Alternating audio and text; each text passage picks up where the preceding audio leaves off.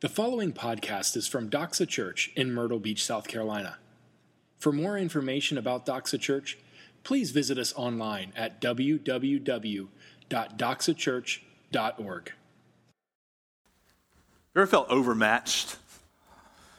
Um, ever found yourself in a situation where you, you got yourself into it and then all of a sudden you think, man, this is, this is too much for me? Uh, maybe it's uh, a marriage or a relationship, and you get in and everything's kind of cool, and then like you're married uh, a couple of weeks, and then you wake up one morning and you're like, oh no. I don't think I have what it takes to make it through this.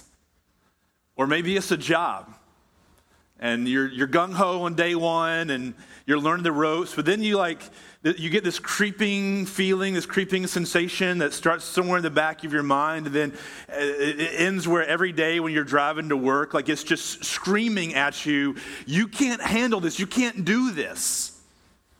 You ever, like, uh, maybe it's a, maybe it's parenthood. Any parents in here ever like uh, maybe day, day one, I mean, I think all of us went through that feeling when you, you bring the, the baby home from the hospital and like nobody's there to make sure like you're doing it right. And you're like, like nobody like checked my credentials when I left this hospital to make sure I'm licensed to, to carry this life with me. And you get home and it's just you and the baby. And maybe you have help in the beginning, but all of a sudden, like you figure out like, oh no, I don't think I have what it takes to do this. I deal with that a lot. Um, I recently have been dealing with it. Uh, last, and, and sometimes it happens, the way it kind of comes to the surface, if you feel overmatched, is there's a final straw, right? Like it's a, it maybe a seemingly insignificant uh, event happens, but it's just for you. It's just the like it's the end. Like you know, you it could be something simple like you're, you're sitting at the, the, chair and, and your, your computer crashes at work and that for some reason that's just the final straw. Then all of a sudden from the other cubicles or the other offices people just hear like a string of expletives just beautifully crafted together coming out of the depths of your soul and the computer just crashed but for some reason like that was the final straw. Or maybe you're home and like you you like were doing whites and you threw like a red shirt in with the and like everything comes out pink. And so your spouse come home and you're like laying on the floor, folding a whole pile of pink clothes, and you're just crying. There's tears coming down for some reason. Like that's the final straw for you. Uh, the final straw, I don't know if it's the final straw for me, but a straw for me uh, last week. This is really fresh for me. So la- last week, uh, I, I gave a a clunker of a sermon. If you were here, like we all, let's own it. It was a clunker of a sermon. It was long and boring. I'm not saying this, going, going somewhere with this. Like, it, was, it was long and boring. And look, it's not the first bad sermon that I will get, that I have given.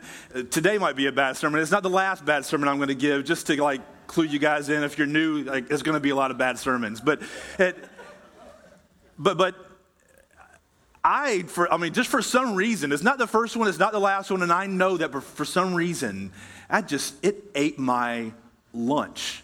Uh, even Tyson, the intern after church, he was like, he, he, felt he had to give me, like, he pulled me aside before he left and gave me a, a, pep talk, like, hey, dude, you just need not to beat yourself up. I can tell you're irritated. And, you know, I, I was, uh, the, the guys call it whenever I'm on the ledge, and I'm just getting, I'm on the ledge and I'm getting ready to jump off the, off the side. And what it was, was it wasn't just a bad sermon for me, it was, it was the last straw for me and a whole pile, a whole string of thoughts that have been running through my head, thinking, you know what? I am overmatched for this church planting thing. Like these people deserve, like we, like when it was like like a year ago and it was just a, like a few of us in here like shanks like you know a, a, bad sermon it only affects like a dozen or so people. But now it's starting to grow a little bit and now like it's affecting more people. And i'm just thinking man maybe i'm not the right one. I'm overmatched in this thing. And it was eating my lunch And it was so, it was, it was so bad for me that, and I feel embarrassed like admitting this. Like uh, some of you guys for my birthday last December, you, get, you gave Megan some cards and notes for me, to, like to encourage me and stuff. And it's like in a box. And I haven't, I literally have not opened that box since my birthday last year. And I grabbed that box on the way out of the house on Monday morning. I was like, I'm, I'm, I'm struggling. I'm looking for some kind of encouragement here. And, and, the second note I looked at, that is embarrassing to admit. The second, the second note I came to was uh, a note from Kathy DeBono. And she prepared the sermon for you guys this week. Because there are two verses at the end that she said, hey, by the way, these are two verses that, uh, two passages that have really spoken to me through the years. And the first one was Isaiah 42 16. And it says, and I will lead the blind in a way they do not know. In paths they have not known, I will guide them. I will make the darkness before them into light, and the rough places into level ground. These are the things that I do, and I do not forsake them. And that spoke to me because, like, God, in this whole like church planting thing, I am blind.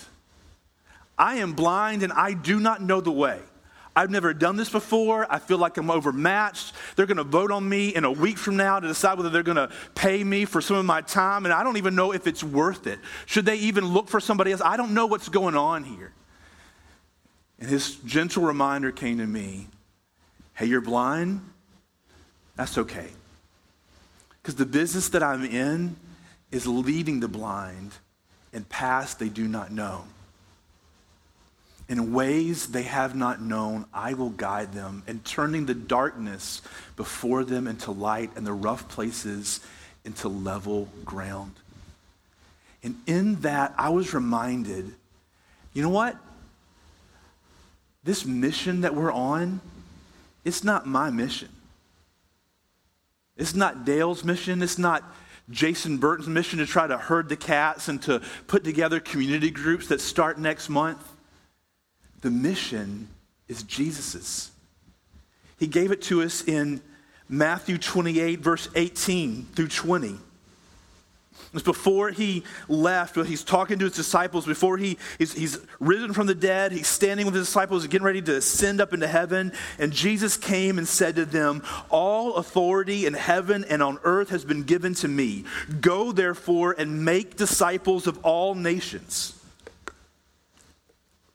baptizing them in the name of the Father and of the Son and of the Holy Spirit, teaching them to observe all that I have commanded you. And behold, I am with you always to the end of the age. In that passage and thinking about that he it's his mission and his it's his job to lead the blind in ways they do not know and paths they have not known for him to guide us and I was reawaken the fact that this is his mission.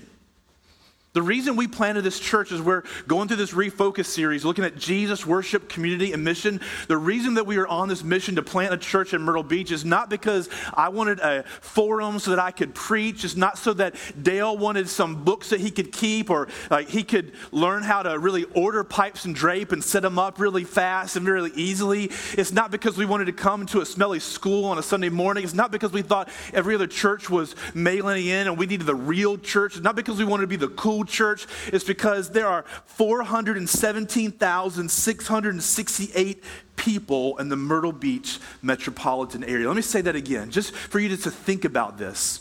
There are 417,668 people in the Myrtle Beach metropolitan area. That number grew by over 67%. Think of that. That number grew by over 67% between the year 2000 and the year 2010. For the years 2013 to 2014, Myrtle Beach, the Myrtle Beach metropolitan area, was the second fastest growing metropolitan area in the country. Growing by over 3%. That's, that's a crazy growth rate. The year before that, we were the seventh fastest growing metropolitan area in the country. In the country. At our current rate of growth, The population in the Myrtle Beach area will be between somewhere around 560,000 people to 625,000 people by the year 2025.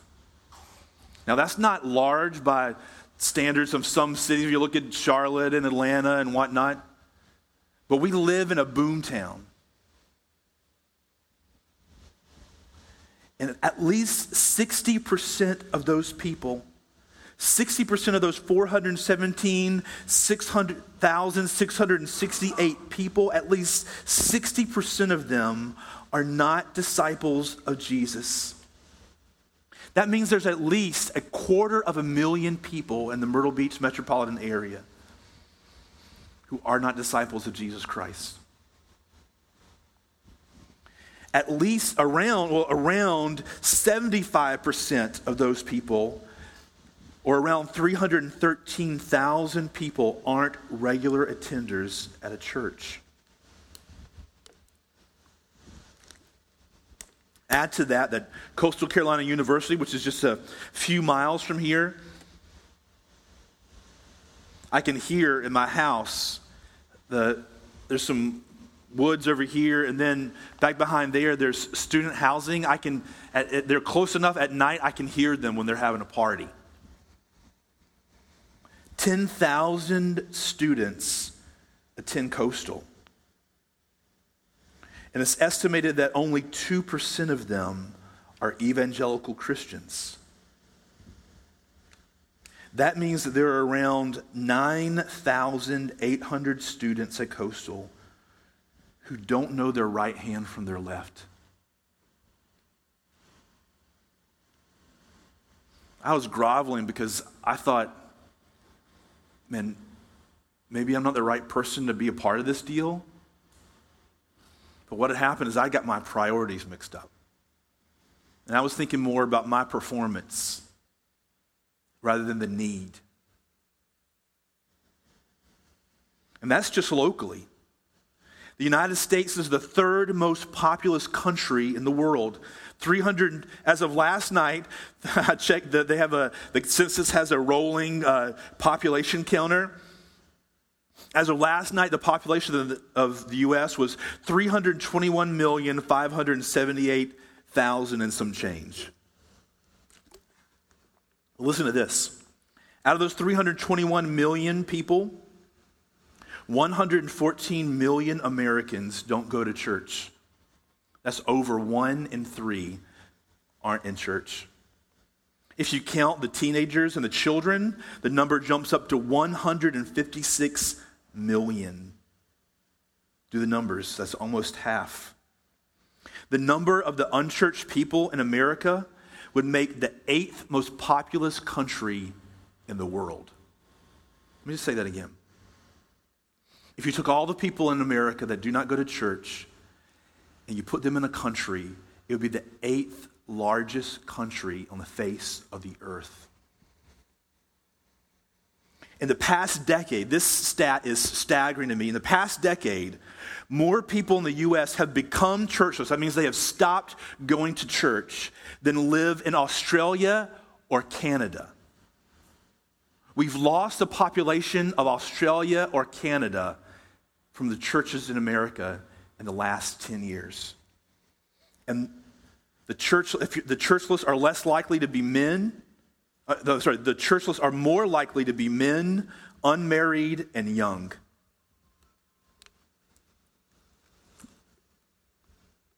And the younger you are, the less likely you are to be a part of the church. When you look at the stats of the people that are going and attending church, as you get younger and younger in the spectrum, the numbers drop all the way down. And that's just America. In the world, there are right now around 7.2 billion people. There are 9,700 people groups total in the world. A, a, people group is a, is a group of people who share a common language and a common culture. It's the easier way as, as missiologists think about taking the gospel to the world. It's, it's, not just, it's not just like Sri Lanka, but Sri Lanka might have lots of different cultures that are inside Sri Lanka. So as you think about taking the gospel to a new area, you have to think about what people share a language and a particular culture. 9,700 total people groups in the world. Now, this number should stagger us. Out of the 7.2 billion people, there are 3 billion unreached people, individuals in the world. Think about that person that's closest to you who don't know Jesus and it breaks your heart. It might be a child, a brother, a sister, a friend, a spouse. There are 3 billion of those in the world. 3 billion sons, daughters, brothers, sisters, spouses who do not know him. And almost, and this is a staggering thing, out of the 9,700, I know I'm throwing a lot of stats at you guys, but just try to stick with me. Out of the 9,700 people groups in the world, almost 4,000 of them are unreached. Over 2 billion people in the world claim Christianity as their religion. And that's awesome. But that's a, only about one in three in the whole world.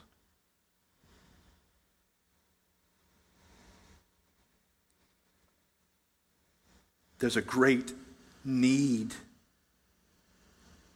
And that's why we're planning this church. We're planning this church because out of those 417,668 people that live in the Myrtle Beach area, we need to mobilize and to reach them. The more likely you are to be not to, to not be in church, you're more likely to be a man, you're more likely to be young, and you're more likely to be unmarried. And that's why we need to reach young men.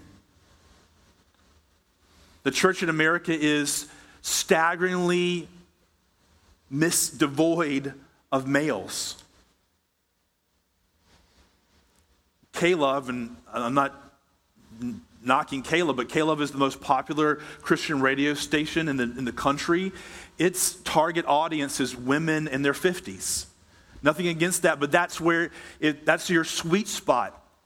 That's the people that are a part of church in America.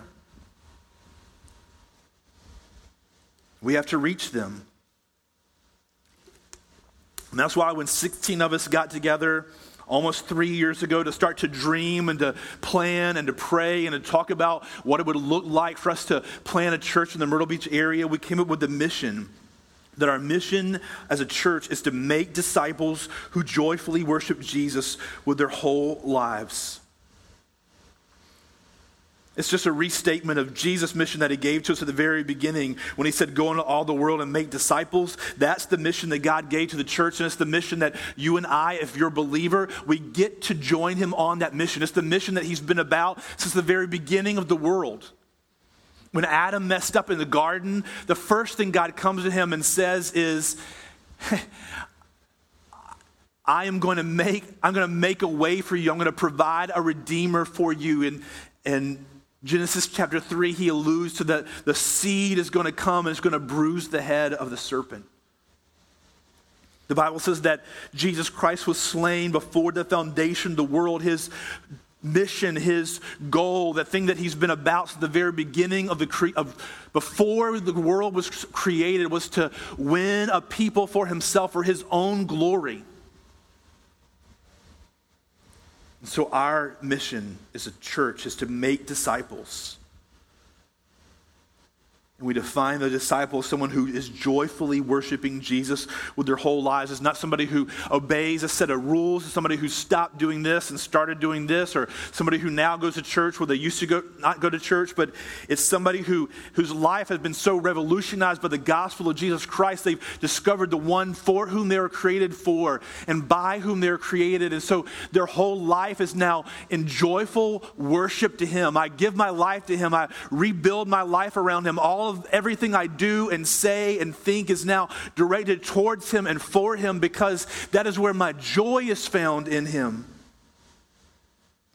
And in order to accomplish that mission, our vision is to plant a community group in every neighborhood and a church in every community along the Grand Strand. The reason for that is, is this. Uh, the, the Grand Strand is kind of a weird area. If you live, uh, for a lot of reasons, but the Grand Strand is kind of a weird area. If you, if you live in Charlotte and you drive 45 minutes to work and an hour to church, it's really no big deal.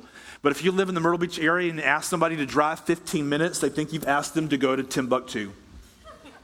I had a friend who lived down in like the, the uh, like Murrells Inlet area, and he was like up here with me having lunch one day, and uh, we had to go to, to Forest Brook Road. We were ha- having lunch by the Tanger Outlets on 501, and we had to go to Forest Brook Road. And I said, All right, we have to go to Forest Brook Road now. And he said, I don't know where that is. You have to tell me I'm not familiar with this area. I'm like, familiar with this area? You live here. You've lived here for like your all your life. How can you not be familiar with where like it's, it's where we live, but that's just the way Myrtle Beach is. And so in order to reach people, we want to be easy to invite people to church and invite people to be a part of the community group that you're part of. And it's easier if there's a community group in your neighborhood and if there's a church nearby.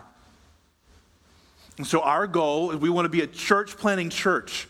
We want to be a church that raises up leaders. That's one reason we want to reach and go after young men, and we want to develop young men and young women into leaders.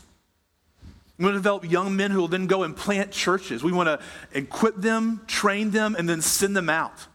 We want to plant a church in North Myrtle Beach and plant a church in Socastee and plant a church in Murrells Inlet and plant a church in Conway by Coastal and, you know, who knows beyond that. Maybe, you know, Lord help the person, we might plant a church in, in Florence or Georgetown, or all of the, or all these places where people live that need to know Jesus Christ, we will plant a church there.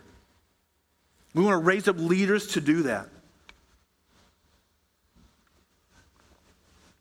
We have a passion to reach young men and see them become disciples. Train, this is my passion, training them and calling them to be godly men who reject passivity, accept responsibility, and lead courageously in answer to thinking about the, thinking about the quarter of a million people who live along the Grand Strand who don't know Jesus and the over 300,000 of them that aren't involved in the church. We want to be a people who love and serve the community.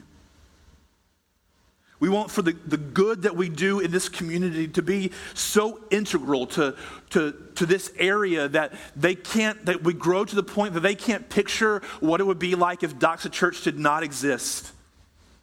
We want to reach the poor and care for the, those who are lowly. We want to care for the orphans and the widows. We want to be about the good and the flourishing of our city. We want to devote our time and energy and resources to caring for those who other people do not care for to the extent that the government in the area looks around and says, We are so, we may not agree with what you believe, we may not agree with who you are, but if you are not a part of us in this area, we can't even imagine what that would look like. So we'll partner with you even if we don't agree with you. We want to be a giving people. We want to be a people who hold things loosely. That's why to this point we meet in a gym and we're not actively looking for a facility. One day we will have some sort of facility, but we're not actively looking for one because being able to meet in this school, we're able to partner with the community and also we're able to save a ton of money that would normally go into upholding a building. That's why Dale and I have been bivocational. And I'll continue to be bivocational for the foreseeable future. It frees up so much time and money and resources that we can turn around and give it to people, give it to the area, pour it into other ministries and people who are serving and reaching the area. We want to be a serving people. We want to be a people who are known for not holding their time and energy and resources tightly, but we turn it around and we serve. And we want to be a redeeming people. We want to step into the, the local hurt, the places of hurt and brokenness that we find. And we want to be a people who step into those situations and bring the redeeming power of Jesus Christ into those areas of brokenness and darkness. We want to be a multicultural people. We think that the church should look like the kingdom of God. And the kingdom of God is not full of white Southern Republicans. The kingdom of God, in fact, the majority of Christians on the face of the earth right now don't have the skin color that most of us in this room have. They don't speak English. They're certainly not Southern Republicans. And we want, when people look at Doxa Church, we want them to see the kingdom of Christ, where people who do not share a common background, a common bond, a common social background live together under the peace and power of the gospel of Jesus Christ.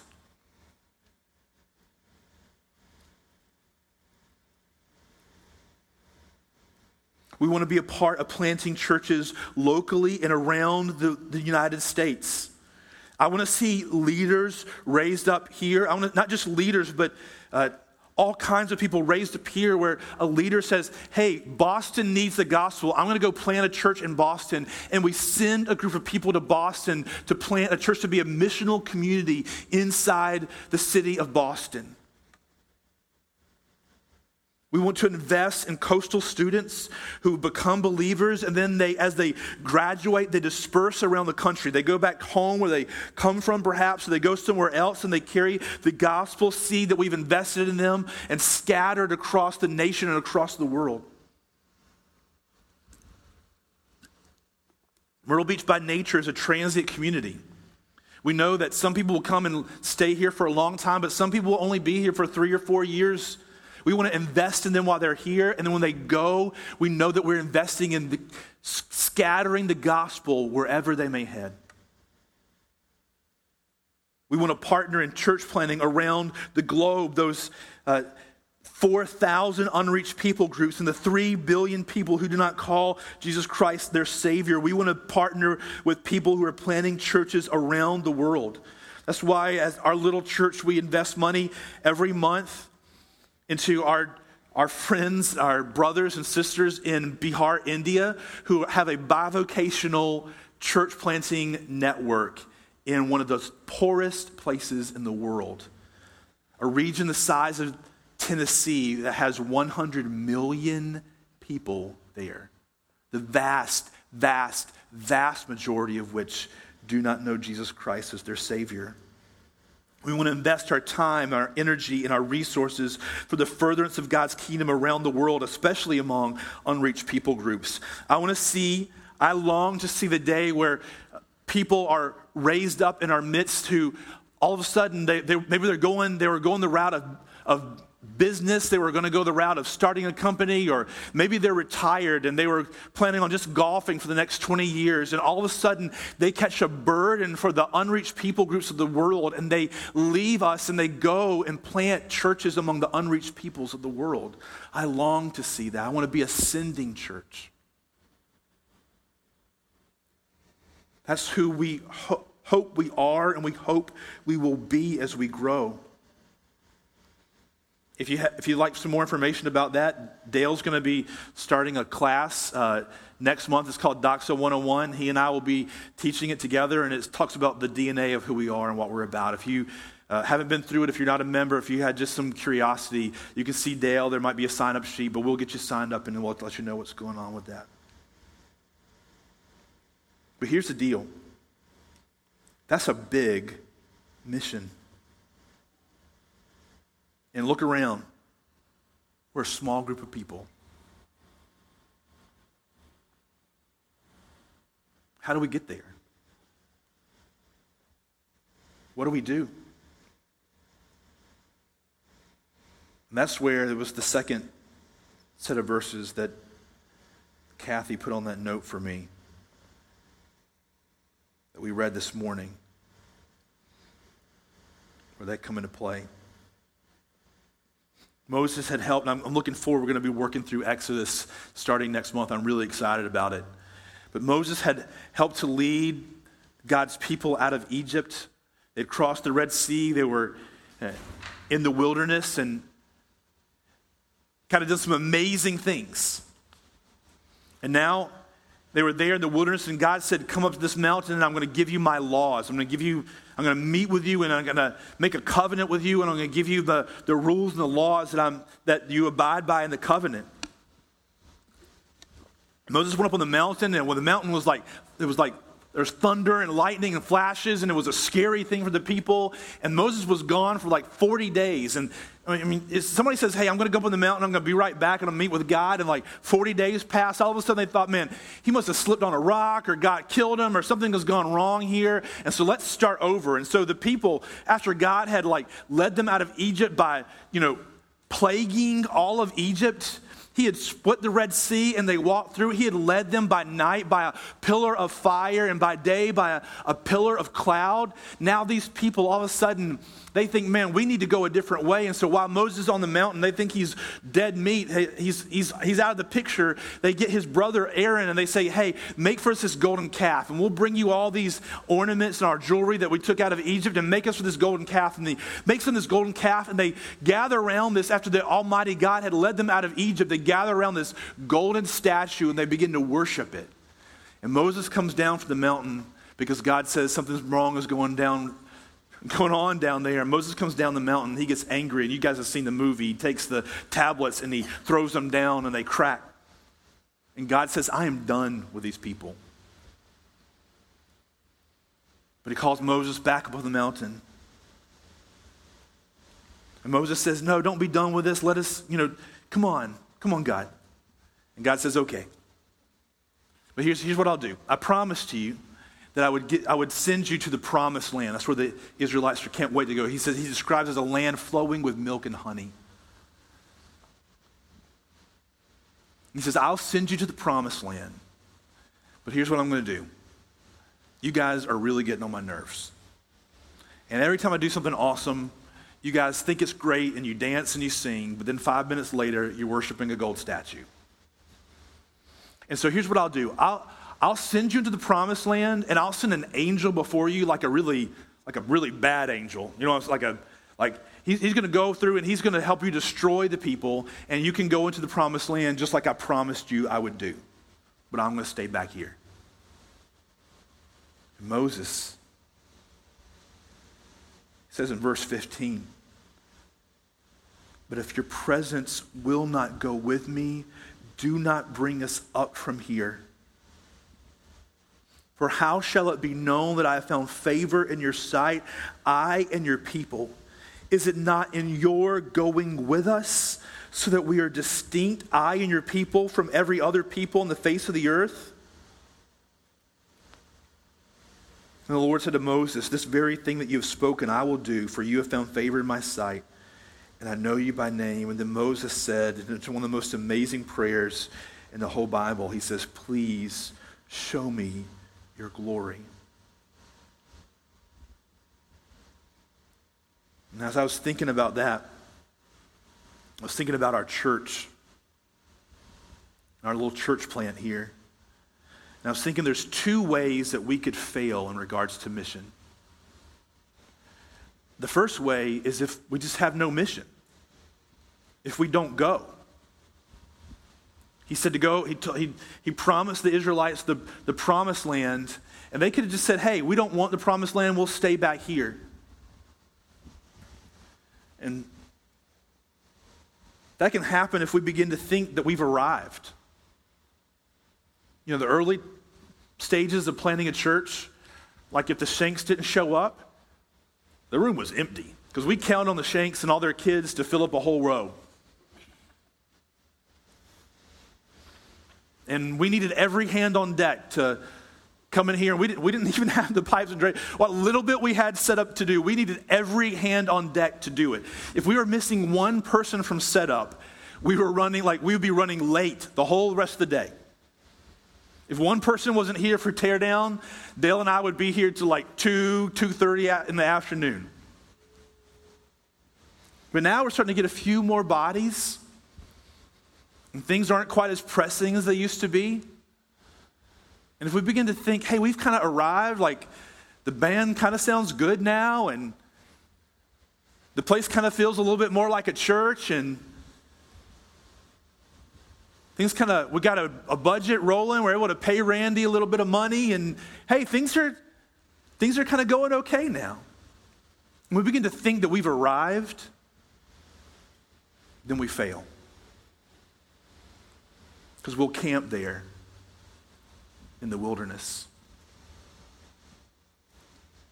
Another way we could fail if we have no mission is we, if we begin to confuse growth for mission. Uh, a year ago, I don't think we were even half this size. But just because the church is growing doesn't mean it's on mission. Because God can send the people into Israel and they can take the land and Him not go with them. But if we do that, we're working on somebody else's mission. There's some churches that grow. Let's just be frank. There's some churches that grow simply because they have an awesome communicator. There's some churches that grow because they're really well organized. There's some churches that grow because they have the best music. That's not accomplishing the mission. If, if a year from now there are five times as many people in this room, but God didn't go with us, there wasn't a sense of His presence among us when we not only when we gather together in a large group, but in our lives. When other people come around us and you know, have you ever been around somebody who you knew God was with them? You can almost smell a, a sweet savor when you're around them. Their, their words were flavored with grace. It's because they were carrying the presence of God into your circle. And you and I can be keeping all the rules, nailing our quiet time, be, pack this place out. And if God's presence is not with us and among us, we're accomplishing another mission altogether.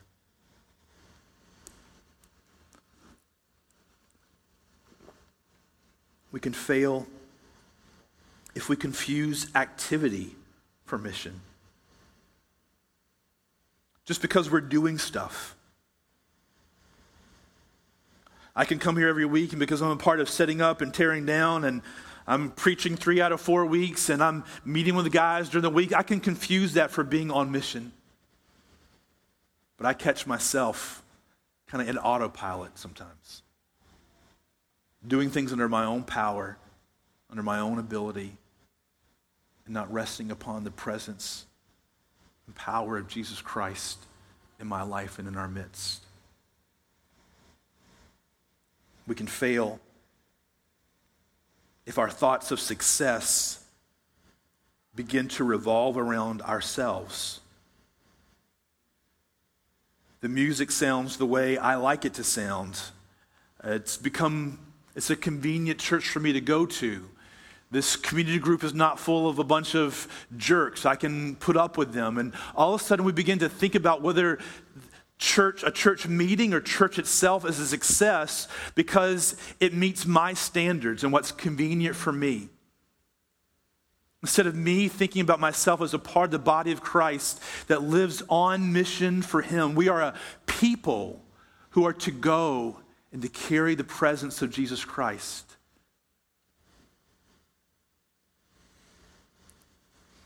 Another way we can fail, not only if we just have no mission, but if we have no presence.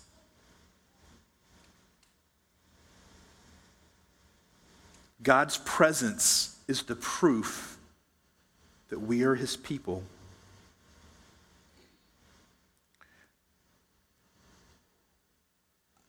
There are a lot of people who are not Christians who are a lot better people than I am. There are a lot of people who are not Christians that are far more disciplined, a lot nicer, a lot kinder than I am. What makes me a believer is not what I, a code that I adhere to or some rules that I keep. What makes me a believer is that I place my faith and trust in Jesus Christ, and He has caused me to be born anew. And now His presence dwells in me and with me. It's what makes us distinct as a people. That's what Moses was saying is this, how shall we know How shall it be known that I found favor in your sight, I and your people? Is it not your going with us so that we are distinct? God's presence is the proof that we are his people. God's presence is the power for the mission.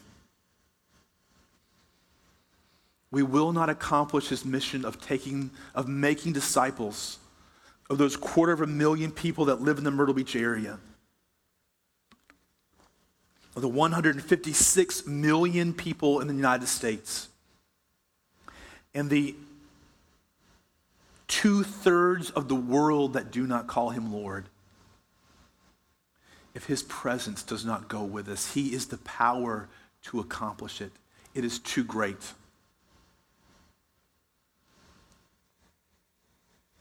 God's presence is the proof that we are his people, and it's the power for his mission. So, therefore, our desperate cry must be that he will go with us and he will show us his glory. I wonder if we could make that our prayer as a church. God, we'll go. We'll go along the Grand Strand and we will go around the nation and we will go around the world. But only if you go with us. Would you show us your glory? Would you show me your glory, your nature, your character, your goodness? And would you show us as a people your glory?